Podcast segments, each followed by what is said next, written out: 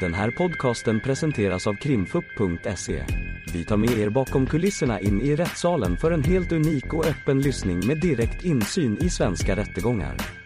Vi vill varna för känsligt innehåll då denna podcastens fokus är brottmål och ljudfiler från verkliga förhör.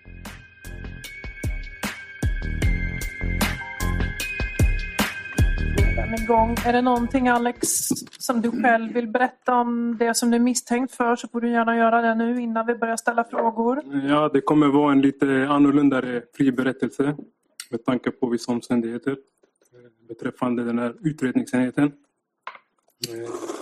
Så jag tycker det är väldigt opassande att ett vittne ska sitta här och lyssna på mig när jag ska prata om honom i vissa Just det kanske jag glömde säga.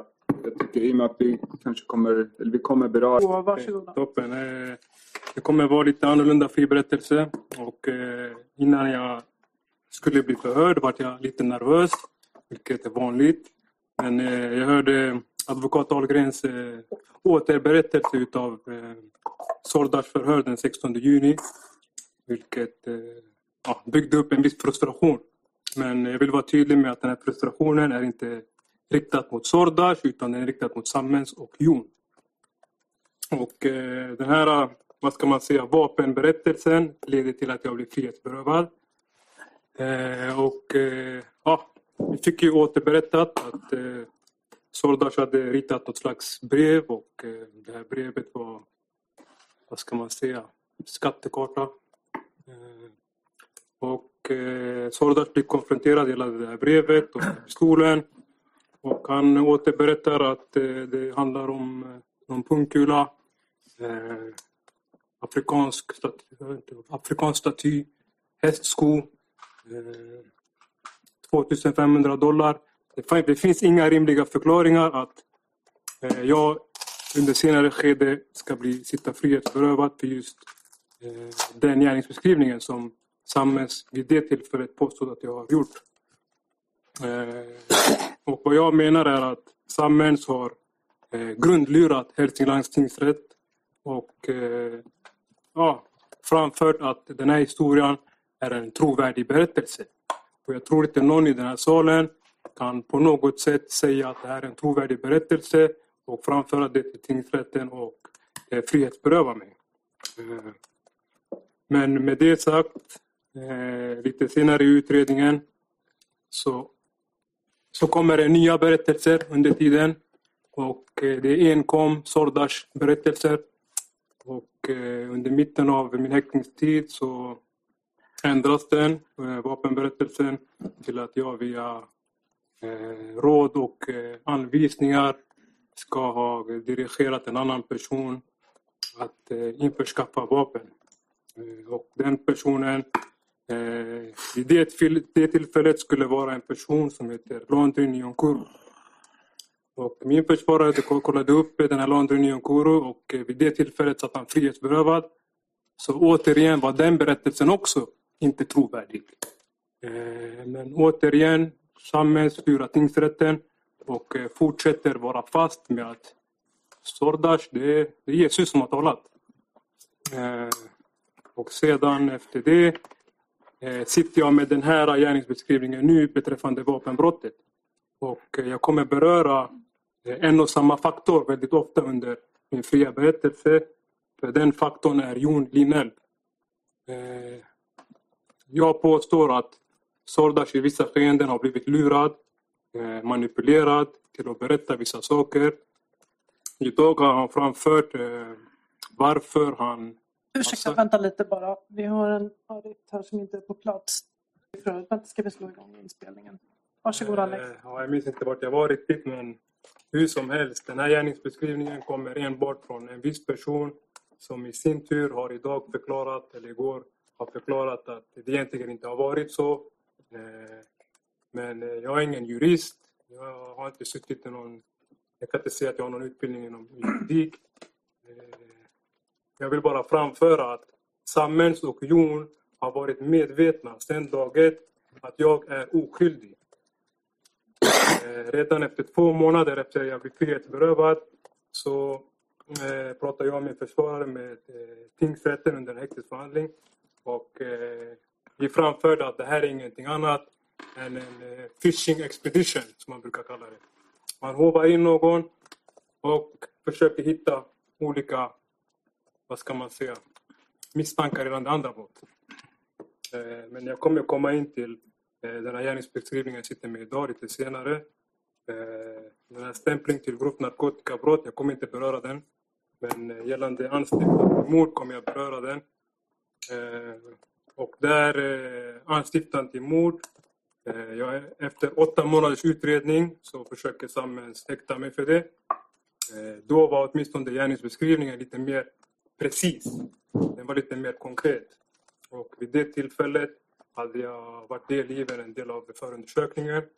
Men vi satt under häktesförhandlingen och tingsrätten gjorde ett korrekt beslut och eh, tog beslutet att det inte föreligger några sannolika skäl. Eh, och eh, idag sitter jag med en gärningsbeskrivning beträffande anstiftan och gärningsbeskrivningen är lika bred som ekvatorn. Och jag har flera gånger pratat med min försvarare kring hur jag ska förhålla mig till eh, det samhällspåstår jag har gjort. Men eh, det är ganska omöjligt att försvara sig. Då det enda jag kan nästan säga det är att jag har legat på en säng fastbunden. Det spelar ingen roll om jag är utanför Sverige.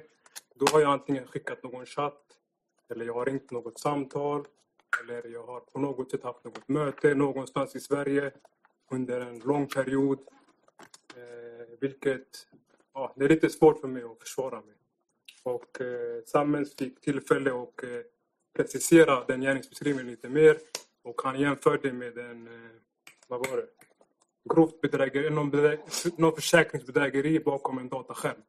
Jag har aldrig hört en sån jämförelse med tanke på hur grov misstanken egentligen är.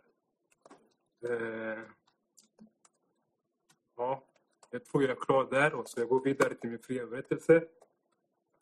Eh, hur som helst, först och främst, jag är far, jag är make. Eh, innan jag var frihetsberövad så hade jag två tillsvidareanställningar inom socialt arbete. Jag har jobbat eh, inom det yrket i lite mer än ett decennium. Eh, jag påbörjade socionomprogrammet 2018. Jag har gått lite andra kurser vid sidan av som jag har klarat. Eh, jag har en god ekonomi. Jag lever under normala förhållanden. Eh, och min fritid kretsar kring arbete och jobb. Eh, eller förlåt, arbete och familj.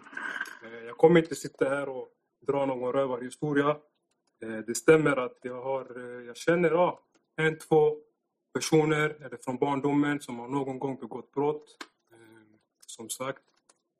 Och det är en del av samhällsbevisningen mot mig, eller ganska stor del av samhällsbevisningen mot mig. Då han lägger mer vikt på att svartmåla min karaktär eh, än att faktiskt bevisa vad jag ska ha gjort.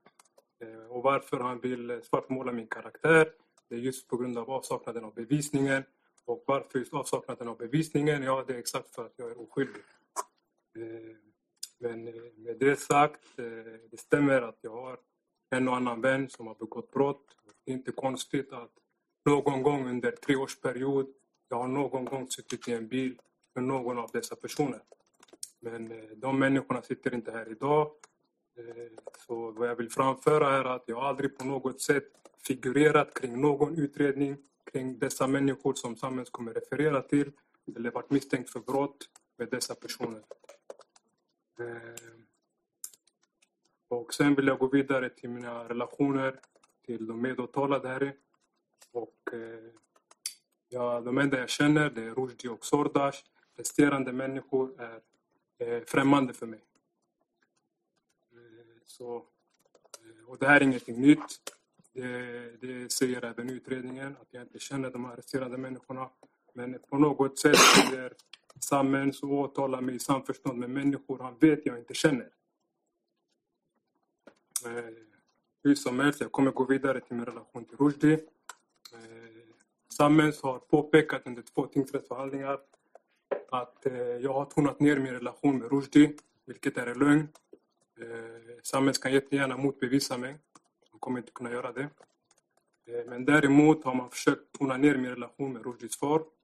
Eh, man har gått igenom min, mobil, min mobiltömning och eh, jag pratar mer och kommunicerar mer med Rushdies far Ashraf än vad jag gör med min egna familj. Vi pratar i princip varje dag. Vi har ekonomiska förbindelser med varandra. Eh, jag har sålt ett bolag till honom. Vi har bilar tillsammans. Vi köper tillsammans. Eh, det här kan man även se på den finansiella utredningen. Eh, så att jag ska ha tonat ner min relation till Rushdie, det är en ren och skär lögn. Som annat. Så det är inte konstigt att om Rushdie någon gång frågar mig om en tågbiljett eller köpa en Playstation eller fråga om skift, jag ställer upp. Det är min sons, eller förlåt, det är min väns son. På samma sätt att hans pappa skulle ställa upp för min familj. Eh, och eh, det kom några falska påståenden från eh, Sammens att Rushdie ska ha varit hemma hos mig eller etc. Det skulle, inte heller vara något konstigt om han någonsin besökt mig men han har aldrig satt sin fot överhuvudtaget på min parkering. Med det sagt vill jag gå över till min relation till Sordash. Vi har ju hört flera olika berättelser men han har förklarat sina anledningar till det så jag kommer inte gå in på det. Men eh, min eh, och Sordas relation eh, den börjar i slutet av januari 2022. Eh, och det är jättetydligt att det handlar om ett skuldförhållande och ingenting annat.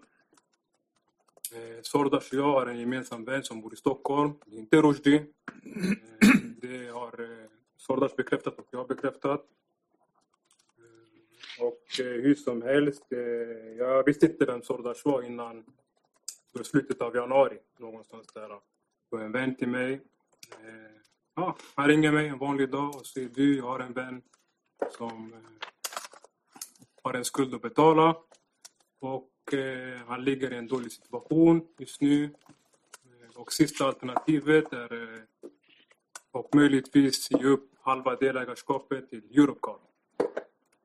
Jag säger okej, jag har lite pengar över och samtidigt Jag ska bara hämta en mus. Jag hörde. Hade du inte musen innan eller? Ja, hur som helst. Eh, vad jag? Europe. Ja, just det. Eh, Delägarskapet. Eh, och jag fick höra namnet på Europcar och så jag tror många här förstår att Eh, namnet Europcar det är ett ganska starkt varumärke. Och när man har precis blivit far så tänker man oftast på ja, man vill eh, kunna bygga upp någonting och föra det vidare på något sätt. Jag, jag varit lite såld och ville förklara lite kort vem Sordas var, att han var en familjefar. Inga konstigheter alls. Eh, det handlar om en summa mellan 300 000 och 400 000. Och eh, jag kommer överens med Dille. Jag sitter men du kom förbi med Sordas i Stockholm. Eh, jag får träffa honom för första gången. Då Och får vi prata lite mer konkret. Någon dag efter så kommer Sordas med den här vännen. Sordas kommer, välklädd, proper man. Har förklarat att han är familjefar, tre, fyra barn. Han kommer med en fin bil. Han förklarar också att eh, han ligger i en dålig position och det är ingenting han vill egentligen eh, gå med på eller göra. Han vill inte liksom riskera och, eller, vad ska man säga, inte riskera men och eh, sälja av 50 procent utav Eurocon. Eh, hur som helst, han förklarar att eh, det är ett familjeföretag. Hans dotter driver det tillsammans med honom. Han är där och hjälper till. Eh, och att eh, ja, han är i en dålig sits helt enkelt och eh, jag inte behöver jobba. Att jag ska se det som en passiv investering. Eh, ja, det låter jättebra för tillfället. Men jag vill samtidigt eh, åka ner till Hudiksvall och kolla att det faktiskt finns något som heter Europcar som står på den platsen. Eh, efter några dagar åker jag ner till Hudiksvall själv då. Eh, kommer till Europcar. Jag ser anläggningen, jag träffar Sordas, jag träffar hans dotter Frida. Allt ser rent och fräscht ut. Frida sitter på receptionen. Eh, jag och Sordas pratar, jag tror vi tar en kopp kaffe. Eh, ja, men han förklarar att de har 40-50 bilar och hans dotter förklarar att de har mycket jobb. Och, eh, det går hur bra som helst. De ska öppna en ny anläggning i ett område som heter Ljusdal. De har fått någon ny kontrakt med något sjukhus. Så att, ja, det är prima ballerina om man säger så. Och, eh, vid den tidpunkten vart jag såld. Eh, Jag såg inga konstigheter kring det. Eh, Och då säger jag till som du, vi skakar hand och vi tar det lite som det kommer. Eh, Jag löser denna skulden med vår gemensamma vän. Och så tar vi det därifrån. Eh, Och eh, ja, jag åker tillbaka till Stockholm. Jag ser till att lösa det som ska lösas. Eh, Ja, det är inte så mycket som hände vid den tidsperioden. Men eh, ja, man kan se att jag blir lite oense beträffande hur mycket som ska betalas eh, och inte. Eh, jag och Sordas kommer inte riktigt överens. Eh, men det är inte intressant. Eh, så ja, jag vill helt enkelt få tillbaka mina pengar. Och eftersom inte jag känner Sordar så sköter vår gemensamma vän kommunikationen. Och han är lite som en garant för, eh, vad ska man säga, hela det här upplägget. Jag litar på han och Sordas litar på han. Eh, och, eh, vi kommer någon gång i mitten av februari tror jag.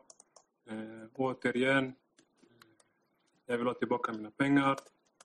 Det blir lite oense mellan alla oss tre. Men eh, jag är försäkrad om att jag kommer få tillbaka mina pengar. Och det hela slutar med att eh, jag åker upp dit den 28 februari. Eh, helt oplanerat. Jag åker dit själv och jag åker hem själv. Jag är på Europcar en kort period. Eh, Och eh, som Sorda säger, han jobbar, han tvättar bilar. Visst, det är lite människor överallt. Det är kunder eller vänner, jag kan inte precisera exakt. Men det är en helt vanlig dag. Sorda tvättar bilar, vi och han pratar, vi tar en kopp kaffe, inte så mycket mer än det. Och han försäkrar mig att jag ska få mina pengar men att han inte kan precisera exakt. Men han visar lite sms om en, hans släkt eller familj kommer ge honom pengar. Eh, Och eh, just den dagen väntade jag på besök från utlandet och jag hade precis, blivit en far och min eh, vän från utlandet skulle komma till Sverige och jag skulle plocka upp honom på Arlanda flygplats. Så jag har inte tid att vara kvar på Europcar. Så jag hoppar in i bilen och åker så fort som möjligt till Stockholm. Jag hamnar på Arlanda flygplats. Eh, jag väntar på min kompis då. Och eftersom eh, vi bor i en liten lägenhet så kör jag in honom till ett hotell. Jag betalar rummet och det är min gäst. Eh, vi tar någon, ja, något glas vin eller något liknande. Och jag åker raka vägen hem till min familj då. Eh, jag åker raka vägen hem till min familj.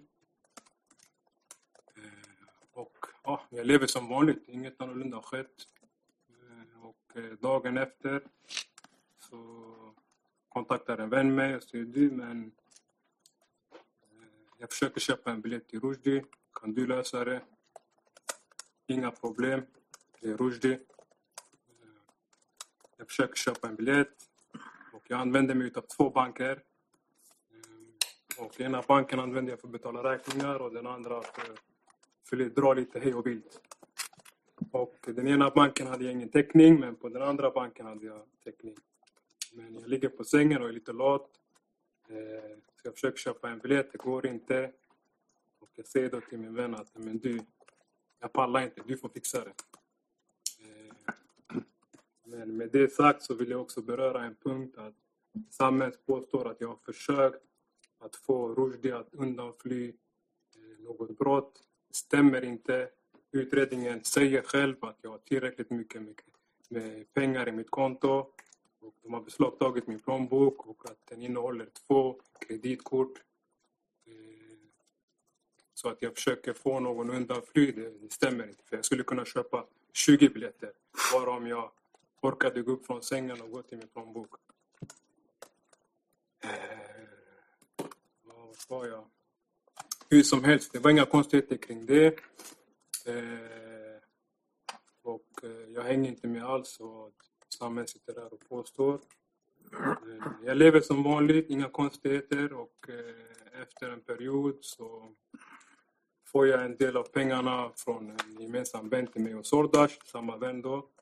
Jag får 80 000 kronor. Eh, men eh, de resterande pengarna har jag inte fått. Mm, och jag blir allt mer frustrerad och frustrerad och jag kontaktar eh, Sordas syster. Eh, hur som helst, den konversationen jag har med hans syster är ganska tydlig. Sammens påstod till Sordas att det inte finns någonting som visar att det är en, en riktig skuld. Men jag refererar till den här konversationen då jag pratar med hans syster. Jag är ganska frustrerad. Om ni läser det kommer ni få den bilden. Då jag säger till henne, ja men jag har lagt ut pengar från min ficka. Eh, något i den stilen och hon bekräftade tillbaka att det inte var meningen att du ska behöva lägga ut alltså pengar. Jag försöker be- belysa här inför tingsrätten det är att det inte handlar om narkotika överhuvudtaget. Eh, hon, hon bekräftade ganska tydligt om att det handlar om pengar. Jag har lagt ut från min ficka. Eh, man lägger inte ut narkotika från sin ficka. Eh, men hur som helst, eh, ja, vi försöker komma överens och hon ber om ursäkt åt familjens vägnar att det har, att det har blivit som det har blivit. Det, det hela slutar med att ja, hon ska ta något lån. Det blir inte av. Och jag sitter frihetsberövad. Eh, Och eh, det var den biten i alla fall. Och sedan vill jag bemöta några felaktigheter som åklagaren har framfört. Eh, Om ni kollar på sakframställan, bevispunkt 142 eller 143. eh, Det är beträffande den här ah, hotellbokningen som jag har gjort. Eh, Och eh, jag har förklarat vad jag gjorde. Eh, Visst, Sammens har dementerat en del av det.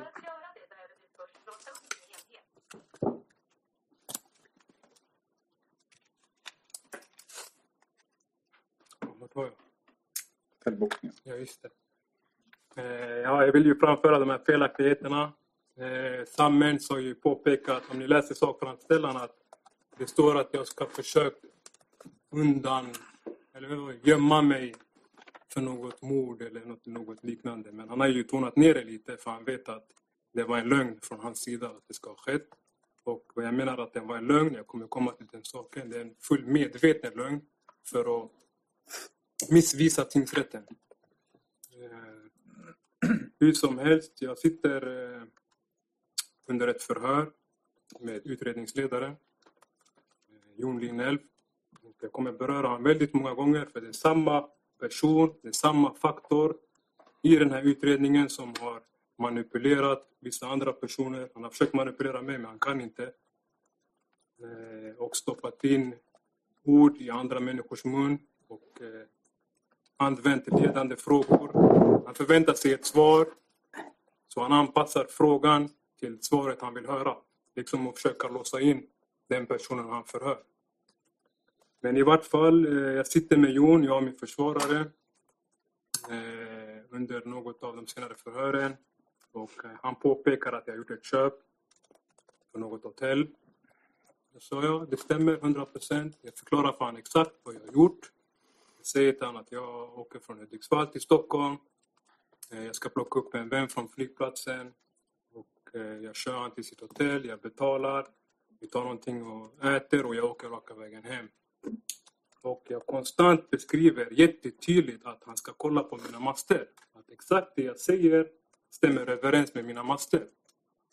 Och han fortsätter fråga mig, är du säker Alex? Har du inte bott där någon dag? Nej, jag säger det, 100 procent. Kolla på mina master.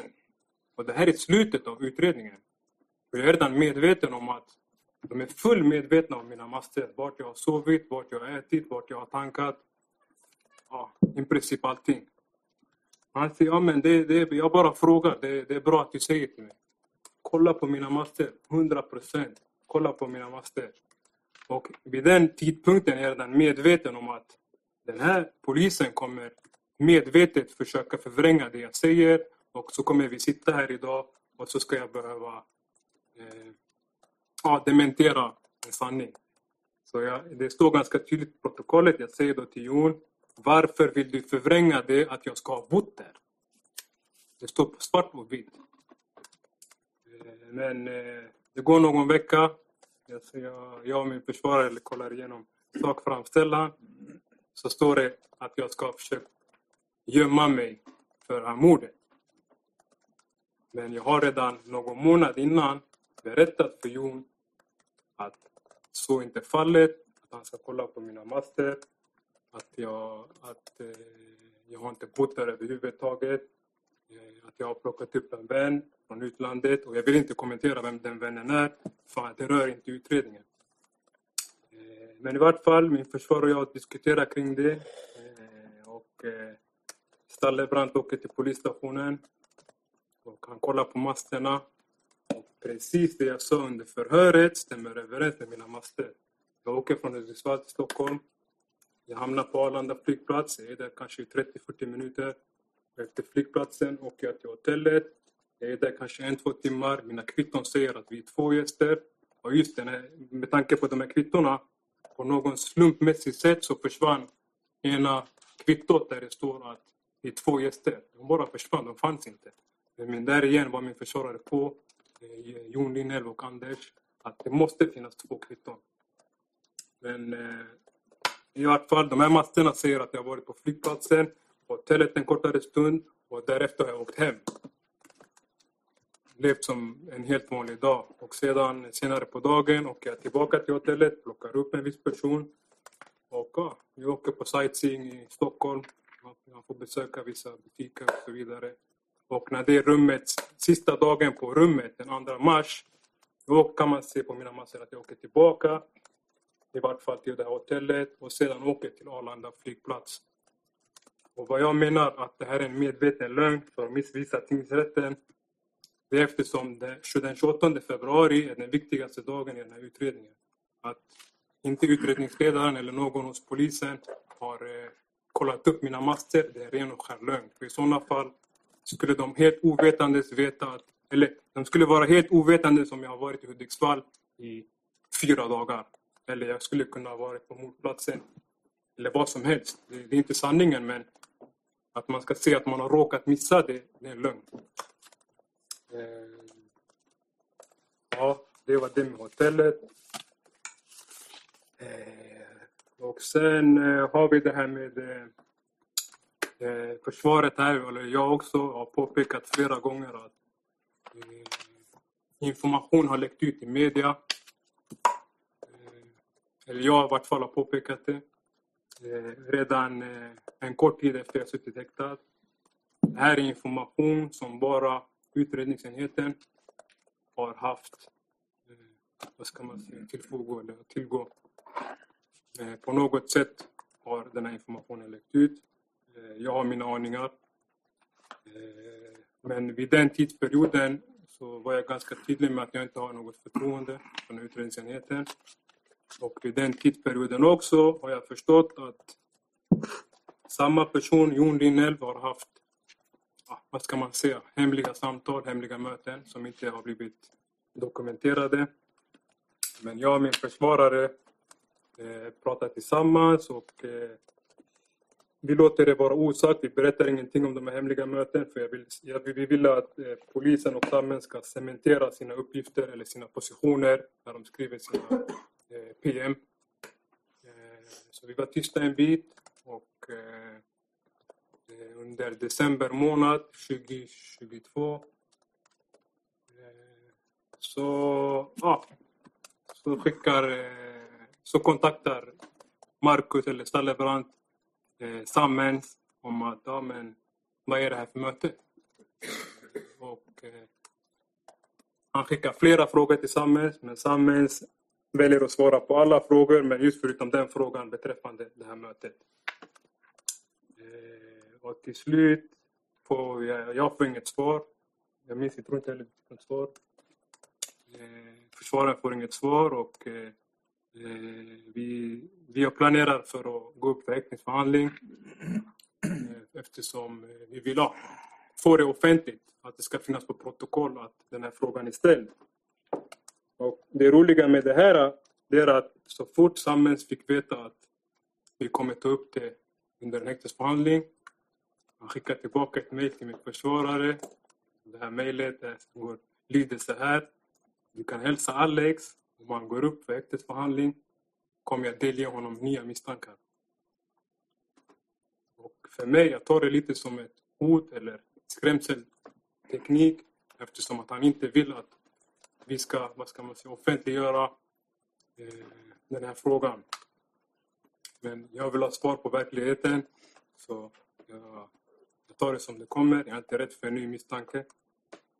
Så vi kommer upp dit till eh, häktesförhandlingen. Men eh, i det läget berättar sanning, eh, Sammen sanningen och säger ja men det har varit ett samtal eh, beträffande eh, Sordas och eh, syster. Då hon har varit rädd. Eh, ja, något i den stilen. Okej, Okej, tack så mycket för det. Vi fick veta det lite för sent. Okay. Eh, Sedan en månad efter så sitter jag och min försvarare med Jon Linnell. Eller det, ja, förlåt, det är kanske två, tre veckor efter. Vi sitter med Jon Linnell, samma person, utredningsledaren. Och eh, jag och min försvarare väljer att konfrontera honom. Jon Linnell, han har en tendens av att han gillar att prata utanför protokoll. Så jag har förhör om en annan misstanke. Och när jag svarar hela tiden att jag inte har förtroende från utredningsenheten, han väljer att pausa förhöret. För han, han börjar bli nervös. Han, undrar, han, vill, han vill maska ut eller fiska ut eh, ja, det jag har och det jag har i huvudet. så.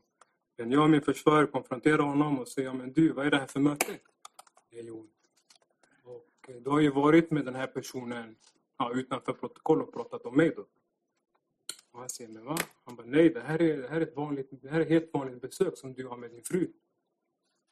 Ja, okej. Men vad inte Jon vet vid den tidpunkten det är att jag och min försvarare har fått ett annat svar från Sammens under häktesförhandlingen. Och det svaret är dokumenterat eh, från den förhandlingen. Och han sitter där och ljuger mig och min försvarare rakt upp i ansiktet och säger att det här är ett helt vanligt besök med eh, Sordas och hans syster. Och återigen, jag vill belysa, det här är ingen kritik mot Sordas utan jag vill bara belysa kritiken mot Sammens och Jon Linnell. Eh, hur som helst, han ljuger, upp, ljuger oss rakt upp i ansiktet. Och eh, då berättar min försvarare att ja, men vi har ju en annan uppgift. Vi har fått det här från samhället. Vid den, den, den tidpunkten så vet vi att den här personen, han är, ja, han är hard, han ljuger. Och på samma sätt som en eh, polis kan dokumentera och spela in eh, mig eller någon annan misstänkt så har en försvarare också rätt till att göra det. Så min försvarare gör det han ska göra. Eh, och eh, Jon väljer att ändra sin berättelse efter det. Då säger han, nej men det var ett samtal och, och Sordas, vi kunde inte hålla för Sordas mun så han började bara prata. Okej, okay, fick en till eh, version av det hela. Eh, och sedan, ja, han försökte få ut ytterligare information men det fick han inte för jag ville återigen att de skulle cementera sina positioner eh, på olika PM som de har gjort. Eh, vilket har lett till att ja, eh, i vissa fall kan man visa på att de pratar ihop sig och ljuger och täcker upp för varandra. Eh, och vi har också hört, eller tidigt i utredningen innan jag var frihetsberövad, så har eh, en person som inte jag känner, Modi, berättat för Jon att han har blivit instruerad till att uppge felaktiga uppgifter om vissa människor. Okej? Okay. Eh, och det här var redan innan jag var frihetsberövad. Eh, jag kommer inte beröra vem det gäller, men den uppgiften kommer från Modi. Och sen blir jag frihetsberövad och man, eh, man får ju höra den här berättelsen om, om eh, vad var det, hästskon och pungkulor. Och, och, eh, ja, i alla fall, jag blev häktad för grov vapenbrott. Och två veckor efter det så hittar man, eller några dagar efter det så hittar man några lappar som någon har skrivit. Och två veckor efter det så hittar man ytterligare brev där man ger ut instruktioner. Och efter det så sker det andra, kommer det andra uppgifter från eh, medåtalade. Och eh, när jag fick höra Modis eh, förhör eh, häromdagen eller förra veckan eh, så sa han ganska tydligt inför hela tingsrätten att Eh, man har pratat eh, redan innan de har blivit frihetsberövad att kasta skit på den svarta Stockholmskillen. Och så vitt som jag vet av alla medåtalade är jag den svarta killen. Även samhällsministern påpekar det också. Så nu har vi flera olika viktiga punkter där det har pågått, eh, vad ska man säga, hemliga samtal, lappar. Eh, vissa personer har planerat att kasta skiten på den svarta Stockholmskillen. Det är jättemånga olika bekymrade eh, punkter eh, vilket eh, gör att jag sitter här som ett får och egentligen inte förtjänar överhuvudtaget att sitta här åtalad. Ja, jag ska bara kolla mina anteckningar. Ja, just det. Sen, jag har ju pratat mycket om Jon. Eh, och nu har jag en annan gärningsbeskrivning beträffande grovt vapenbrott. Och jag ska nu bevisa för er att eh, Jon Linnell, samma person som jag har pratat om, eh, manipulerar och ljuger för exempelvis Sordash att uppge uppgifter som inte är sanna. Eh, återigen, det är ingen kritik till Sordash utan det är en kritik till Jon Linnell och Christer Samuels Eh, den 21 november 2022 så kommer Jon till, eh, eller då har Jon och Sordash ett förhör. Och eh, Jon då berättar till Sordash, ja men du, eh, Alex har berättat att eh, att Rushdie är din springpojke. Att Rushdie jobbar för dig. Det här är vad eh, utredningsledaren säger till, till eh, Sordash. Men det är inte sant. Det är, en hel, det, är en, det, är en, det är en lögn. Han planterar in en lögn hos Sordash. Och jag har kollat igenom mina förhör. Det stämmer inte överhuvudtaget. Jag har inte yttrat mig på något sätt som ens liknar det påståendet. Och syftet med det hela, att han planterar in en lögn, det är för att han vill att Sordas ska känna sig pressad och hitta på en annan berättelse. Sordas svarar inga kommentarer. Det låter intressant, inga kommentar. Och då fortsätter Jon med att plantera ytterligare en lögn. Han säger att men Alex har berättat att det är du som har med den här vapenaffären att göra. Han försöker vända på det. Och återigen så planterar han in en ny lögn hos Sordash. Det stämmer inte överens, jag har inte sagt det. Eh, och med det här sagt, eller jag kan fortsätta. Han fortsätter då med Sordash efter det och säger men du, hur ska vi knyta Alex till den här vapenaffären? Och Jon Linnell som är, han har, jag tror att han, är, han har många års erfarenhet inom polisen. Jag menar, jag visste inte, jag vet inte om det är tillåtet att ljuga så här.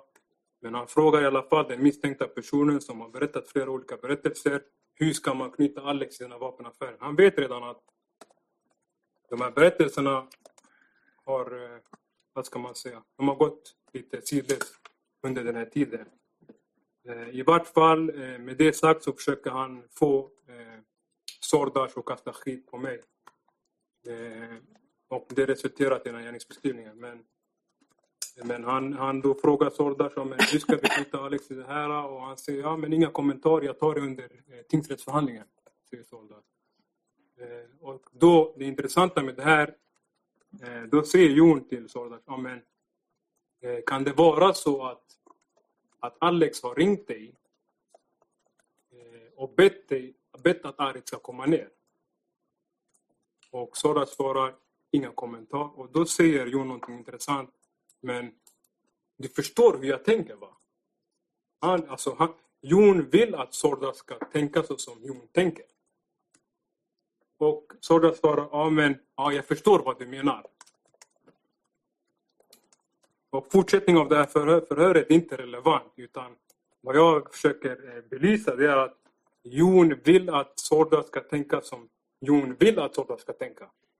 Det framgår jättetydligt. Och lite längre ner i det här förhöret så säger Jon, ja men Sordas du kan, du kan tänka på det här. Så kan vi ta det till nästa gång.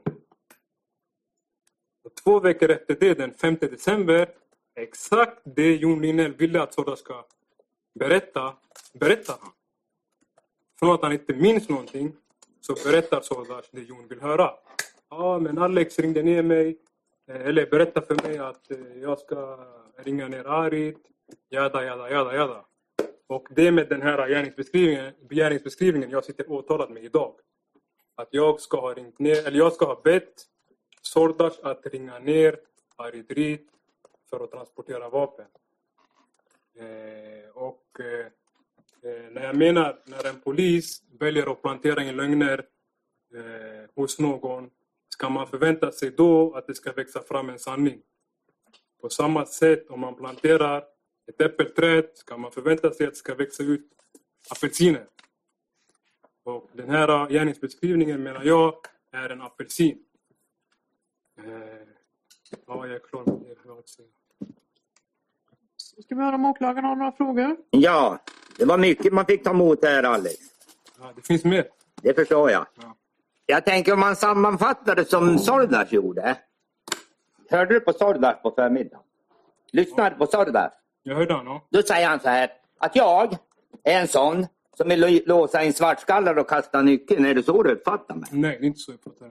Ja, men det, du, du får gärna uppfatta det så. Nej, jag har inte sagt någonting. Nej, nej, nej. Men man får, alltså att vi nästan har låst in dig och sen bara för att plåga dig i ett och ett halvt år. Nej, men eh, det är ganska tydligt när jag framförde det här med alltså själva skälet att du, att du frihetsberövade mig. Ja. Det var Sordas utsago, eller hur?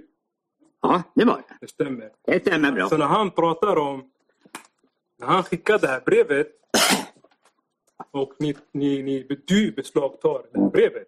Du, du, du som är den, du verkställer beslaget. Pratar du om brev, toalettbrevet? Eller? Nej, nej, nej. nej. Pistolen. Du menar det där pistolbrevet som Ja, du kallar stämmer. Ja, ja. Och när han inte väljer att berätta vad som är sant vid det skedet Ja. och förklara bort det om att det handlar om 2500 dollar. Eh, det handlar om pungkulor, en afrikansk sta- staty eller det handlar om en hästsko eller det handlar om vad det nu handlar om. Hur kan du då sitta och lura tingsrätten och säga att den här personen är en trovärdig person? Och under tiden innan du frihetsberövar mig, två veckor, ja, ungefär två veckor efter det, jag, jag sitter inte frihetsberövad då.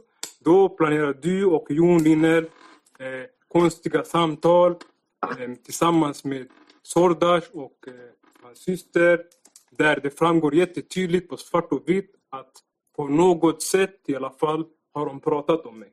Och sedan när jag kommer under, jag blir frihetsberövad och två veckor efter det blir servo, eller förlåt, jag ska inte säga namnet men hans syster blir förhörd. Och hela hennes förhör, det, det är bara en chimär. Jon Linnell spelar inte så det- att, att, det har eh, haft, att ni har haft ett hemligt, hemligt möte, det framgår inte utav förhöret. Det är bara en chimär, man spelar bara dumma och låtsas som att ja, hon har kommit in och pratat helt oberoende. Och sedan två veckor efter så blir jag häktad och du refererar då till hans systers förhör som att hennes förhör är helt oberoende till vad Sordas har sagt. Men det var ju bara en chimär. Du menar att det bara är på det hon har sagt? Är, nej, jag kommer inte yttra mig om vad hon har sagt utan jag yttrar mig eh, på hur du och Jon Linnell har agerat utrett objektivt i den här utredningen. Ja, vi har ju hållit förhör med Serva. Ja, Ja, och då står det väl vad hon har sagt. Då. Menar du att det är Jon och jag som har hittat på vad hon ska säga? Eller vad, det, vad står, det står också ganska tydligt att det hon vet om mig har hon fått höra när hon har suttit med Sordas och Jon Linnell och Fredrik. Ja, det kanske hon har fått, men det hon har varit med och när hon har ju träffat dig. Ja. Nu hoppar vi lite grann rätt in. Det är väl uppenbart, du har väl träffat Serva? Nej, jag har inte träffat henne. Mhm. Men det finns ju chattar som tyder på att det har skett betalningar som skulle till dig via Serva. Ja, Jag kan inte tala för vad andra skriver men jag har inte träffat henne. Nähä. Det finns ju chattar, nu, nu blir det lite lustigt, men vi är ju inne på det här. Vi har ju, vi har ju suttit och ältat chattar. Hur mycket är du skyldig Sam? Ja. Ja, 100. Rit Sordas. Ja. Om vi betalar då och så vidare. Och sedan då så åker ju Rit upp från Malmö, lämnar 60. Man swishar karrar 20. Då frågar jag dig, vad har du? Är det ingenting med dig att göra? Först och främst, du refererar till olika chattar. Ja. Som eh, jag påstår och Sordas påstår och Aretrit påstår att de inte hör ihop. Nähä. Och vad är din uppfattning då om det här? Då har, har, du fått, har du varit i Serva, träffat Serva två gånger som eventuellt antyds i ett brev? Jag har inte träffat Serva. Har du aldrig träffat Serva? Jag har aldrig träffat Serva. Du har inte träffat Serva. Har du fått betalt av Sordas vid något tillfälle? Då? Inte från hans hand, nej. Va? Inte från hans hand, nej. Inte från hans hand? Ja. Och från vilkas händer har det skett? En gemensam vän mellan mig och Sordas. Jaha. Och vem kan det vara då? Jag kommer inte yttra mig kring det. Och vad är anledningen till det? För betala skulder är ju inte Nej, på, förbjudet. på samma sätt som Sordas inte vill yttra sig kring den gemensamma vännen kommer inte jag heller göra det. Men den personen sitter inte här idag. Nej, nej. Jag tänkte på det om vi tar det från början. Du har ju berättat lite om dig själv och vad jag förstår nu då. Har du haft ett... Du har jobbat i Täby kommun. Stämmer. Vad hade du för jobb där? Inom socialt arbete. Vad sa du? Inom socialt arbete. Ja, och vad betyder det då? Det betyder att det är inom socialt arbete. Ja, och då kan man ju tänka sig att du är socialsekreterare, socialchef, man kan ju vara lite av varje. Vad hade du jobbat som? Jag väljer att inte kommentera den uppgiften. Ja, men det är väl en tämligen oskyldig uppgift. Ja, exakt. Börjar- Men samtidigt så var det väl så här att har du, egentligen, du har ju mest varit sjukskriven för post-covid. Ursäkta? Var du inte sjukskriven huvuddelen av tiden under din anställning? Nej, det stämmer inte. Har du inte varit sjukskriven? Jo, det stämmer. Hur länge var du sjukskriven då? Tre månader kanske. Tre månader? Ja. Om jag säger så här nu då, Alex. Nu har, vi ju, nu har ju du deklarerat vad du tycker om det. Ja, det är, inget, det är ingenting. Jag tänker inte gå härifrån och grina. Men då ska jag få tala om vad jag tycker om dig. Ja. ja, jag vet redan vad jag tycker om det. Ja, jo men det är väl enkelt om vi har positionerna klara. Ja, de är tydliga. Ja, det gillar jag. Jag anser nog att du har kopplingar till de grova kriminella nätverken i Stockholm. Du var själv, du berörde det, du sa att du hade åkt bil med några killar och så vidare. Ja. Ja, det sa du själv. Ja. Och då säger jag så här, i själva verket tror jag din koppling till dem är starkare än vad du själv vill påskina. Det var du påstår. Ja. Men det är ju ingenting, jag tänkte det. Man gjorde ju en husrannsakan i din bostad när du greps då. Oavsett om det var rätt eller fel. Och vad som, man kan ju fascineras av att vid det tillfället så hittades ju då, nu skulle jag ha pion här.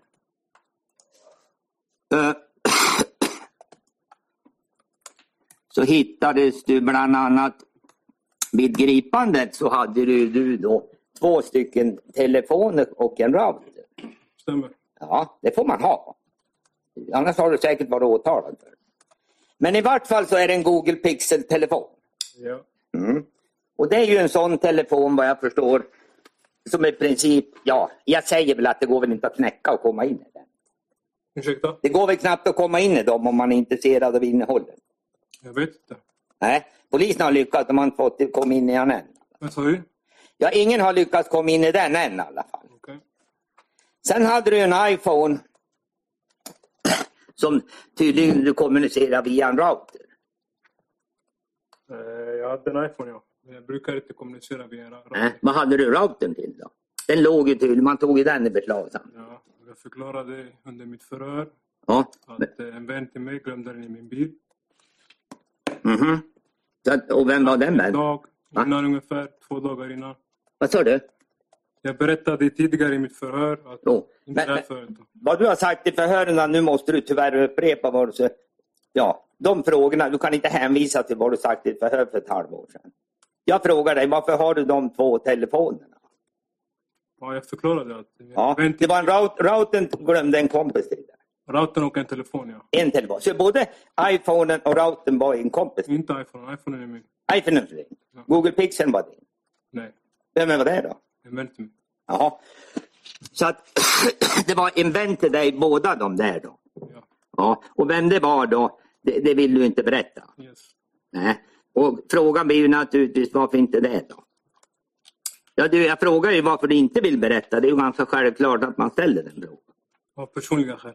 Ja, och, ja, ja. Det är det de mesta skäl till att man inte säger något. Det var du påstår.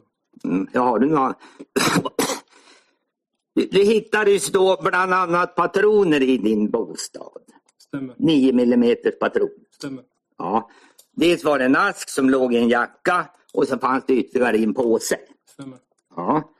Och ja, varför hade du det? Du har ju ingen vapenlicens. Ja, Jag tycker du har ju redogjort det under din sakframställan att jag, att jag sysslar med eh, jägarexamen. Jaha. Hur långt har du kommit på den då? Jag minns inte faktiskt exakt. Ja, men du har väl... Jo, du har väl... Du, har inte, du är ingen nybörjare. Ursäkta? Du har, du har, håller du på att ta jägarexamen? Ja. Ja. Har du, går du på lektioner då? Eller något sånt? ja. Ja. Hur många sådana har du varit på? Det minns jag inte faktiskt. Nej. Är det så många så att du kan inte räkna? Nej, men eh, jag menar, du fick en fråga om vad du... Jag frågar dig bara om hur många lektioner på jägarexamen Jo, du har jag ska gått. svara på den här frågan. Du fick en fråga vad du åt för mat i fredags utav Sordas. Minns Mm. vad du svarade? Okej, men du har gått på några lektioner. Är det uppfattat så? Då?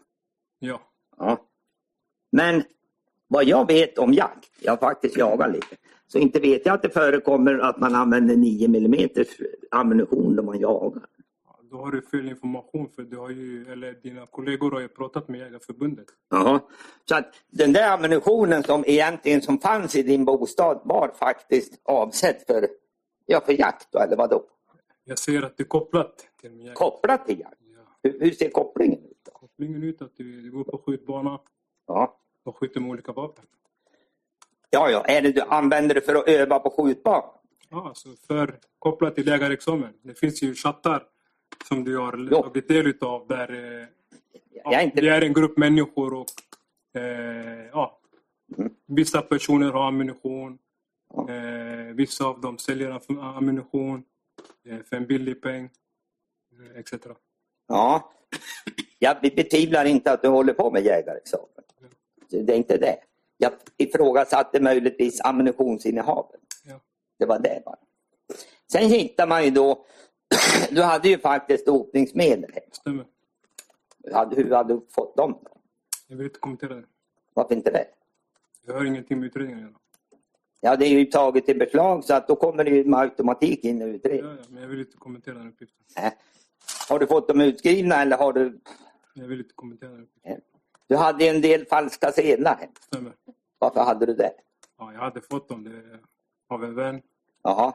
Ja. Och vad, vad skulle de avse? Vad, vad, skulle du använda dem till? Jag, har inte, jag behöver inte använda falska sedlar. Nej, men varför fick du dem då? Ja, Han ville lura mig. Och vad, på vilket sätt då? Ja, men typ var lite snäll och säga du får 7500 Jaha. kronor. Ja, och då skulle du inte ha vetat om att de var falska, eller vadå? Det visste inte dina kollegor heller.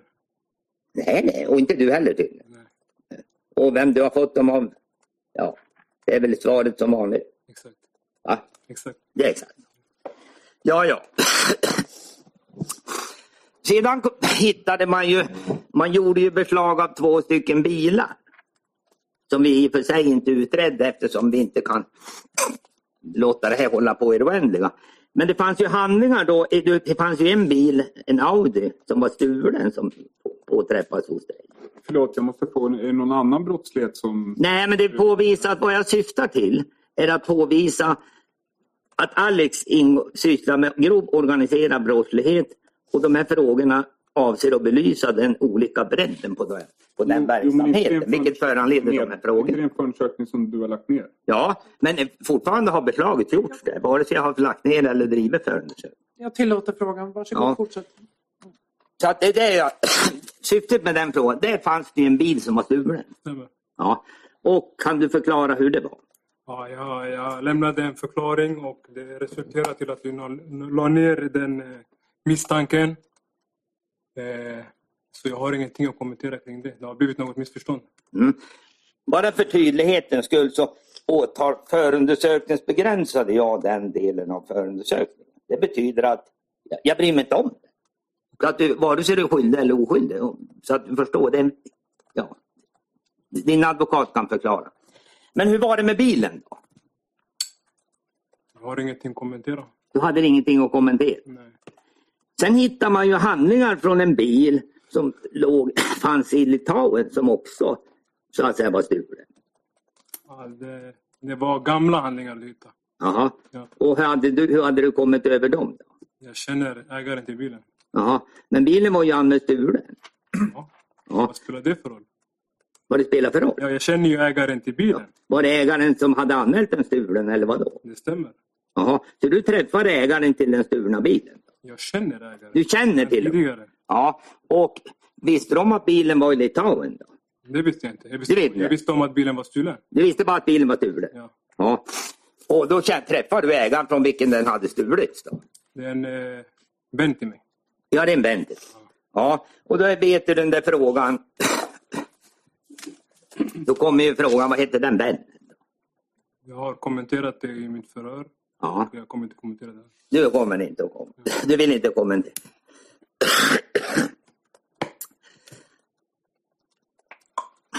Vi var ju inne på det, det gjorde ju då så att säga, det var du ju själv och berörde det där eftersom jag hade åberopat det där. Det fanns ju en del personer du hade stoppat i bilar med i Stockholm. Stämmer. Ja. Bland annat en som, ja Landry som vi har talat om lite. Stämmer. Ja. Är det en vän till dig? Nej. Men du satt i en bil tillsammans med honom? Stämmer. Det får man göra. Ja. Så det är inte någonting så. Hur kommer det sig då att vid det tillfället då polisen stoppade dig? Det är en bekant. Han är en vän till en vän. Vän till en vän. Ja, och vi sitter i samma bil. Så att du råkade inte, han liksom bara följde med på, på köpet han när du satt i bil. Han är en vän till min vän. Och vem är din vän då? Kommer inte kommentera den. Nej. Sen har vi ju en annan person också. Ja, vi kan ju ta Herman Jallisada. Ja. Ja, är det en person, känner du honom? Nej, jag känner inte honom. Har du hört talas om namnet? Ja. Ja, och vad, i vilka sammanhang, vad vet du om honom och vad har du hört om honom? Eh, jag är delgiven en misstanke med honom. Ja. Eller kopplad till honom. Du är kopplad till honom genom ett åtal för grovt vapenbrott. Stämmer. Mm. Och det är ju ingenting, det kommer ju framöver här i höst. Ja. Men jag frågar, känner du Herman? Nej. Nej. Har du hört talas om vem han är? Ja. Ja. Och vad vet du om vem han är då? Det är polisen har berättat för mig. Det är polisen. har berättat. Ja. Mm. Han hade två bröder som blev skjutna jag vet inte vilka det är. Det vet inte. Ja. Vad som är lite intressant med honom är ju det att han i senaste domen då han fick nio och ett halvt år så fanns det adressen Ullaredsgränd 24. Stämmer. Det stämmer. Och vad Inte, det eller för... förlåt, inte hans senaste dom. Vi måste spola tillbaka. Det är domen eh, hos tingsrätten. Ja, ja, ja, i tingsrättsdomen ja. I hovrätten står det någonting annat. Ja, men han lär ju inte ha flyttat mellan förhandlingarna. Ja, jag kan kommentera den uppgiften om det är mer tid. Ja, gör det. Lite kort bara, Anna, vi ska inte hänga upp Det där. blir inte så kort. Eller det, det beror på. Eh, eh, den här personen Herman Jalisada, han har bott på Ullareds gräns 24.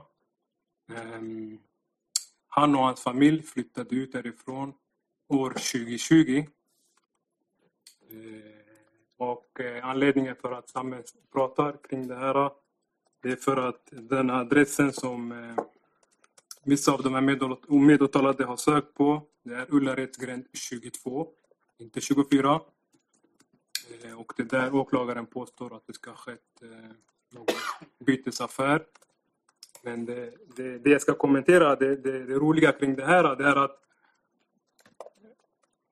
Jalisada och hans familj flyttade ut därifrån 2020. Och eh, det har blivit något fel eh, mellan tingsrätts, hans tingsrättshandling och hovrättshandling där eh, den gamla adressen står på hans tingsrättshandling. Alltså Ullaredsgränd 24, inte 22. Och eh, det roliga med det här det är att eh, som och hans kollegor kan inte göra det en 12-åring kan göra. Eh, och vad jag menar vad en 12-åring kan göra det är att gå in på www.eniro.se där det framgår ganska tydligt att hela Jalisada-familjen har flyttat därifrån år 2020. Eh, men det finns inte med på brukaranalysen och det är det Sammens eh, kanske, jag kanske har glömt och eh, kolla lite mer noggrant. Ja, det var det. Men domen på Jallisada finns ju. Ja, ska vi utgå från senaste domen så står det att han bor i Kista.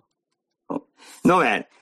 Men om jag frågar dig så här nu då, nu har du en ganska lång... Är du bekant med honom? Nej, Nej, utan vad du pratar om nu det är saker du har läst dig till som även vi borde ha gjort. Då. Det är så Exakt. du tycker. det borde ni ha gjort. Det borde vara begripligt. Men vad jag tänker också när vi pratar om Ullareds gränd, är det ändå inte intressant att när man befinner sig där uppe på Kurdistan så ska man åka till Ullareds gränd 22. I vilket då man eventuellt har hämtat vapen eller vad man nu har gjort. Jag förstår inte frågan. Du förstår inte? Nej. Och sedan då så råkar det. Men, men du menar att det säger ingenting? Ja, hela familjen har flyttat ut från den gatan Mm. 2020 så jag förstår inte Nej? varför du vill koppla till nummer 22 när inte familjen överhuvudtaget bor där. Om vi ändå, när vi stannar till där vid Ullareds gränd, om vi bara hoppar då. Så har ju jag påstått att du har befunnit dig där på parkeringen den 26 Vilken parkering? i Kurdistan. Det var du påstår. Ja, jag påstår. Vad har du för kommentar till det om vi håller oss till det nu då? Ja, men... Jag känner inte till exakt vilken parkering du pratar om. Eh, men däremot jag har tagit del av utredningen och eh, jag brukar vistas kring Jakobsberg. Och eh, jag jobbar kring det området också. Så om jag någon gång åkt förbi eller på något sätt varit i närheten så skulle det inte vara något konstigt. Men att jag ska ha gett ut någon adress till någon eller gett någon anvisningar och råd. Det stämmer inte överens. Och med tanke på att alla andra medåtalade har dementerat de uppgifterna. Eh, ja, Ja, men det, svaret från din sida måste väl bli ganska enkelt. Har du varit där, var du där den 26 eller var du inte där? jag svarade dig frågan. Jo, men det var väldigt omständigt att komma dit. Ja, det är mitt svar. Ja, det betyder att du har inte varit där. Nej, jag har inte sagt det. Nej, nej. svar. Men det har ju som du själv har till och med dragit upp så fanns det ju uppgifter om att du skulle ha varit där. Får stå för de gamla uppgifterna. Ja. Men jag menar det är ju inte taget ur luften. Eh, Eller? jo, skulle jag säga. Ja, ja. Att, att, jag, att jag ska ha begått den gärningen du pratar om, det tar Mm, det är taget ur luften. Ja. Men uppgiften att du har varit på parkeringen vid Kurdistan, det, det är väl inte taget ur luften? Jo, Ja, ja. Okej då. Men det finns i utredningen omnämnd om jag säger det. ja. det. Det kan man ju läsa sig till, men du menar att det finns ingen grund i verkligheten för det? Ja, alltså, om, Det du, om, om du väljer att och, eh, ta 5 utav utredningen Mm. och gå på den vägen, ja, det stämmer det du säger. Ja, ja. Men det finns ju resterande 95% som säger någonting annat. Ja. Ja, jag förstår vad du menar. Men faktum är att du var inte där den 26 helt enkelt. Vart då? Parkeringen på Kurdistan. Ja, Jag känner inte till någon parkering på Kurdistan. Ja, inte jag heller, men, men det talas ju om det. Att det skulle ha varit utanför Kurdistan om vi ska, Ja, Jag känner inte till det. och, och att du eventuellt skulle träffa sådana skit med mera. Jag känner inte till det. Du, det, nej, det har alltså inte hänt enligt din. Jag känner inte till det. Jag tycker det är ett konstigt svar. Det har, gjort, har du gjort det eller inte? Jag har besvarat din fråga. Ja, jag tolkar det som att du inte känner till det. Du tolkar det som du vill. Ja. Men så tolkar jag det. Ja, det är väl inte så svårt att tolka det. Men sedan då. Du beredd, sedan har vi då den 28. Då har ju du det faktiskt då berättat att du har varit du har tydligen varit upp till Hudiksvall vid den tiden. Ja. Det, det har du ju själv berättat om. Och då frågar jag dig då. Den där frågan som är tämligen enkel. Jag tror att det hölls sex förhör med dig i den här utredningen utan att du ville besvara.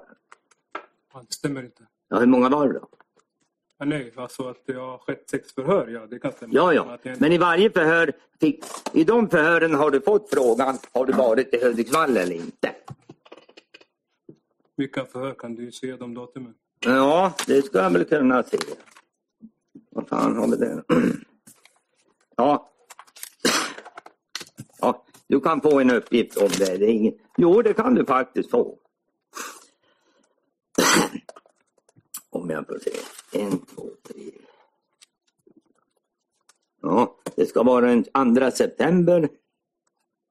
27 oktober. För 11 januari. Den 31 27 oktober så har jag redan med, vid den tidpunkten har jag redan sagt att jag har varit Hudiksvall. Ja. Så du menar att du redan vid det fjärde förhöret då skulle ha medgivit det? Du kan ta del av den utredningen. Va? Du kan ta del av din egen utredning. Ja, det kan jag göra. Men okej då, så du menar att det fjärde förhöret så medgav du att du hade varit där? Då? Jag känner inte till exakta... Nej, nej. Men du, om vi säger så här då, Alex. det tog några förhör, vare sig det var tre, fyra eller fem, innan du medgav att du varit dit.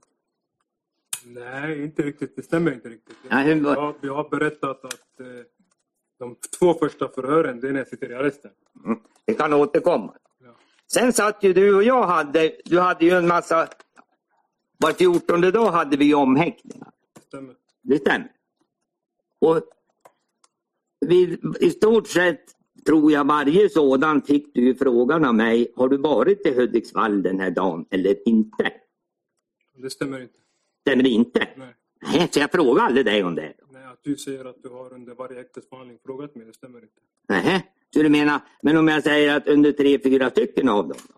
Jag kan inte minnas. Nej, men vi säger att det är i vart fall fler än en. Det kan jag inte. Det kan vara. Och vi har sett mängden och vad du sa då sa ju det att det kunde du ju ha varit men du mindes inte eller något sånt. Ah, ja, ja, ja, ja. Men du vill- knappt kommunicerade med dig häktesförhandlingen. Men du vill i alla fall inte besvara frågan? Ja, Det stämmer inte heller. Nej, ja, du besvarar den på ett sånt sätt att man inte fick klart för sig om du hade varit där eller inte. Det är vad du tycker. Ja, vad tycker du att du svarar då? Jag har inte svarat något. Va? Jag tror inte att jag svarat. Jag, kunde inte kommunicera med dig under häktesförhandlingen. Det kunde du väl? Nej. Du fick ju frågan av mig.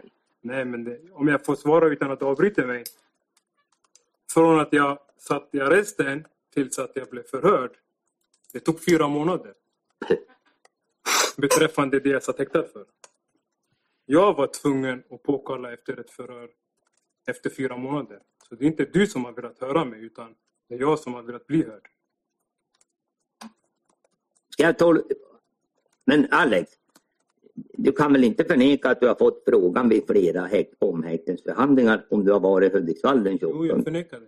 Du förnekar det? Ja. Så jag har aldrig ställt den frågan till dig? Då. Jag besvarade din fråga precis. Jaha, så du menar att det har du besvarat på då? Så du menar att den frågan svarar du ganska i första möjliga tillfälle när du fick den svarar du att dit hade du varit?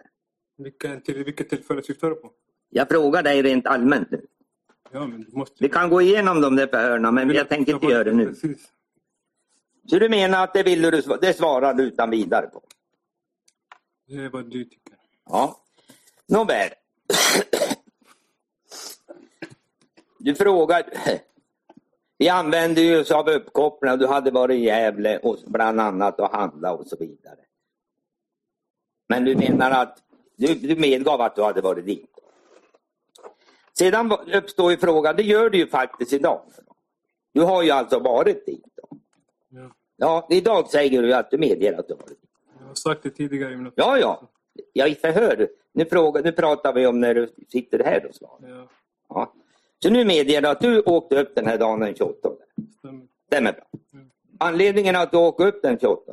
För att jag vill ha mina pengar. Du ville ha dina pengar. Stämmer. Ja. Hade du innan du åker upp kontaktat så? Nej. Vad var anledningen att du inte gjorde så? Jag var frustrerad och ville ha mina pengar. Jo, men det är väl enkelt. Du sitter ju och åker från Stockholm. Är det inte enklare först att ringa och fråga, kontakta honom och tala om det? Ja, När man är oense om vissa aspekter, då vill man kanske ta fast personen. Du menar att du ville inte liksom, var du rädd att han skulle slingras om, om du ringde han på telefon? Då? Nej, jag var inte rädd för det. Ja, men, vad var anledningen att du, att du bara åker upp på vinst och förlust då, mer eller mindre för att ha dina pengar? det. Det var inte först och främst så som jag berättade. Det var överhuvudtaget inte planerat att jag skulle åka dit i första hand. Utan jag hade en gäst som skulle komma till Sverige.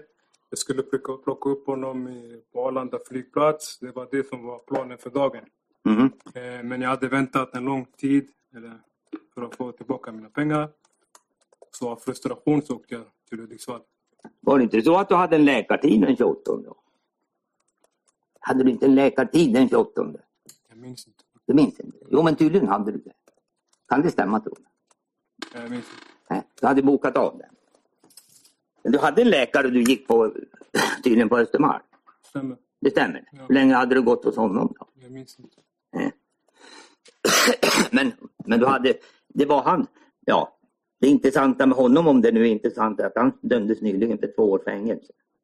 Vad har det med mig att göra? Nej, det var råka, möjligtvis att du gick till fel läkare.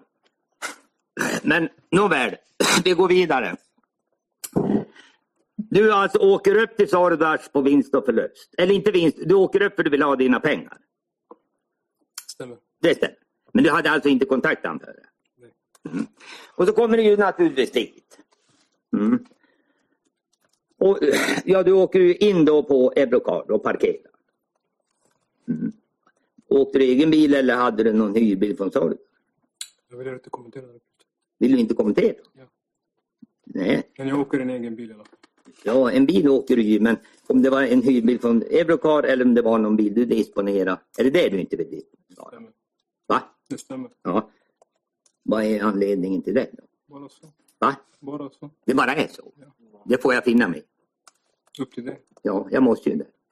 Nåväl, när du kommer in där då. Ja, då är ju naturligtvis Sordat där vad jag förstår. Mm. Träffar du Frida? Jag minns inte.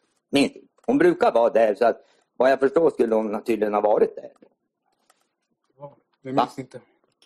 Vad säger du? Jag minns inte om hon var där. Du minns inte om hon var där? Ja, Men du minns att Sordas var där? stämmer. Ja. Minns du om det var fler än Sordas som var där? Då? Ja, det är min minnesbild idag att det var lite människor överallt. Jaha. Det var liksom folk som rörde sig där? Stämmer. Jaha. Var det någon av dem du kände igen? Då? Eh, jag känner ju Rushdie. Ja. Ja. Så du märkte att han var där? Då? Eh, jag minns inte det idag, men mycket möjligt. Ja, men om Rushdie var där så borde du väl närmast kunde du undgå att märka det eller komma ihåg det om Rushdie var där. Eh, jag har trots allt suttit frihetsberövad i en lång tid. Jaha. Och vad betyder det då? Jag inte minns, det är svårt att minnas exakt. Jaha. Så att, så att när du frågar, tillfrågas idag då om, om du minns om Rushdie var där, det kommer du alltså inte ihåg? Enligt utredningen så har han varit där. Ja, nu, är, var ju mera, nu hänvisar jag till ditt minne. Ja. Ja, Vad, det, vad det innehåller om den frågan. jag förstod inte vad du sa. Jag hänvisar inte till utredningen, jag frågar minns du om Rushdie var där? Jag besvarade den frågan. Ja. Och han kan ha varit där fattar du. Det är ju lite oklart. Mm. Nåväl. Ja, och vad gör du då när du kommer dit då? Ja, du träffar ju Sordas då antar jag. Ja, vi diskuterar. Va? Vi diskuterar, ja. Ni diskuterar? Ja. Ja, och vad är det ni, ja, ni diskuterar denna skuld. Stämmer. Mm. Och vad, hur, hur gick, vad kom ni fram till då? då? Att eh, jag kommer få tillbaka pengarna. Du kommer att få tillbaka pengar? Ja. Ja, och hur skulle det gå till då? Svårt för mig att minnas exakt, men jag skulle få tillbaka mina pengar och vår gemensamma vän skulle ja, ordna upp det. Aha. Och jag menar, tänkte närmare hur, ja, hur det skulle ordnas. Då. Det var väl, vad ansåg du skulden var vid det tillfället? Då? Jag minns inte exakt. Minns du inte exakt? Ja. Ursprungligen var, var den på 300 från början. Mellan 300 och 400 000. Stämmer. Mellan 300 och, mellan 300 och 400 000. Stämmer. Men kommer du inte mer exakt ihåg hur stor den var? Då? Nej, inte exakt. Vi är lite oense, jag och Sordas beträffande skulden, men Mm. det är mellan 300 och 400 000. Ja. Men vad anser du att den är då? Jag anser att det är kvar 320 000. Då, har ju, då kan han inte ha betalat mycket då. 80 000.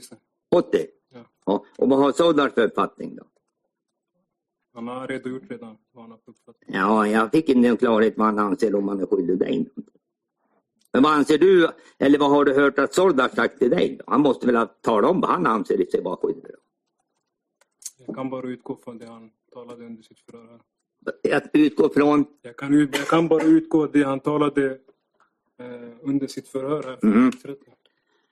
men sammanfattningsvis så finns det så viss olika uppfattningar om det som kvarstår av skulden.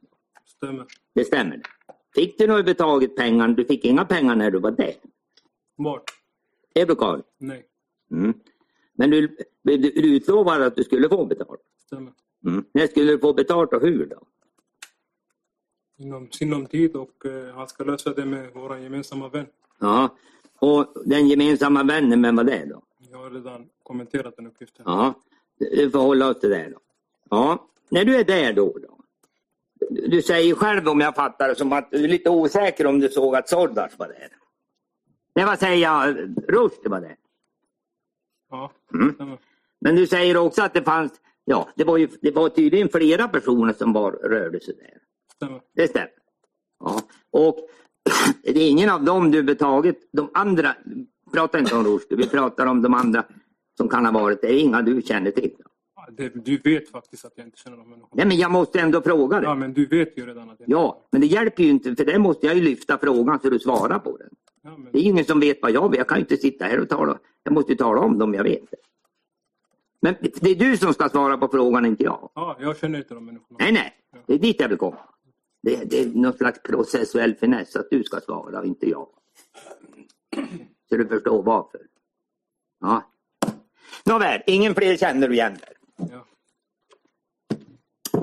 Vi har fått höra att det har, åtminstone finns det uppgifter om att det ägde rum ett möte där. Inte av det vi har hört de senaste dagarna. Va? Inte av det vi har hört de senaste dagarna. Ja, inte vet jag om det. Jag har i alla fall hört det, ja.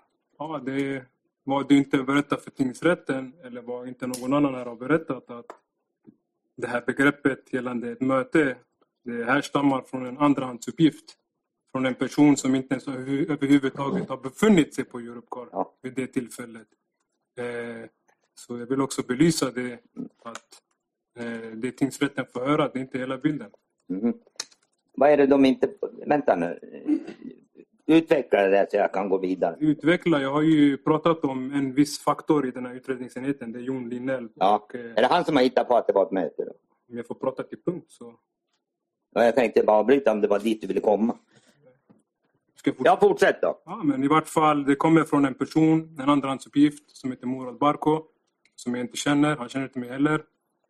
Eh, Den här personen har eh, haft... eh, Han hade ett förhör först, första förhöret och då visste han ingenting beträffande något möte. Det fanns ingen fråga om något möte överhuvudtaget. Murad Barko är tydligen vän med ja, vissa personer här. De har själva redogjort det. Eh, men han har då varit med Modi och han tror att Modi väntar på sin tjej. Utan det, har, det har varit eh, en helt vanlig dag i Hudiksvall. Och sedan hamnar eh, Murad Barko häktad för ett vapenbrott tillsammans med Modi. Och som jag förstår så har det skärt sig mellan Modi och denna Murad Barko. Och där eh, då Modi på något sätt har pekat ut eh, Murad Barko beträffande det vapenbrottet de avtjänade. Eh, och då har Murad Barko blivit sur och försökt på något sätt i sin tur förstöra för Modi i den här utredningen och hittat på en rövarhistoria att Modi ska ha varit med på något narkotikarelaterat möte och att Modi ska ha pratat om somalier etc. Jag menar att det här är bara ett sätt för att förstöra eh, från hans tidigare vän, eller för hans tidigare vän Modi. Eh, Även eh, Modis försvarare påpekade det. Så jag ville bara vara tydlig med att en andrahandsuppgift som eh, har förändrats med tiden. Och eh, när Sordash, eller när vissa människor här, vissa personer här har fått en frågan om det här mötet, då har de förnekat att det har skett en narkotikarelaterat möte. Men sen när Jon har pressat och manipulerat och ställt ledande frågor till eh, Sordash eller till Modi eller någon annan, då har de ändrat sin berättelse. Ehm, också då har den här, det här narkotikamötet blivit konstruerat på eh, ett, ja, ett visst sätt. Ja. Det är min kommentar. Ska vi ta en liten paus? Ja, det kan vi göra. Vi gör det. Vi tar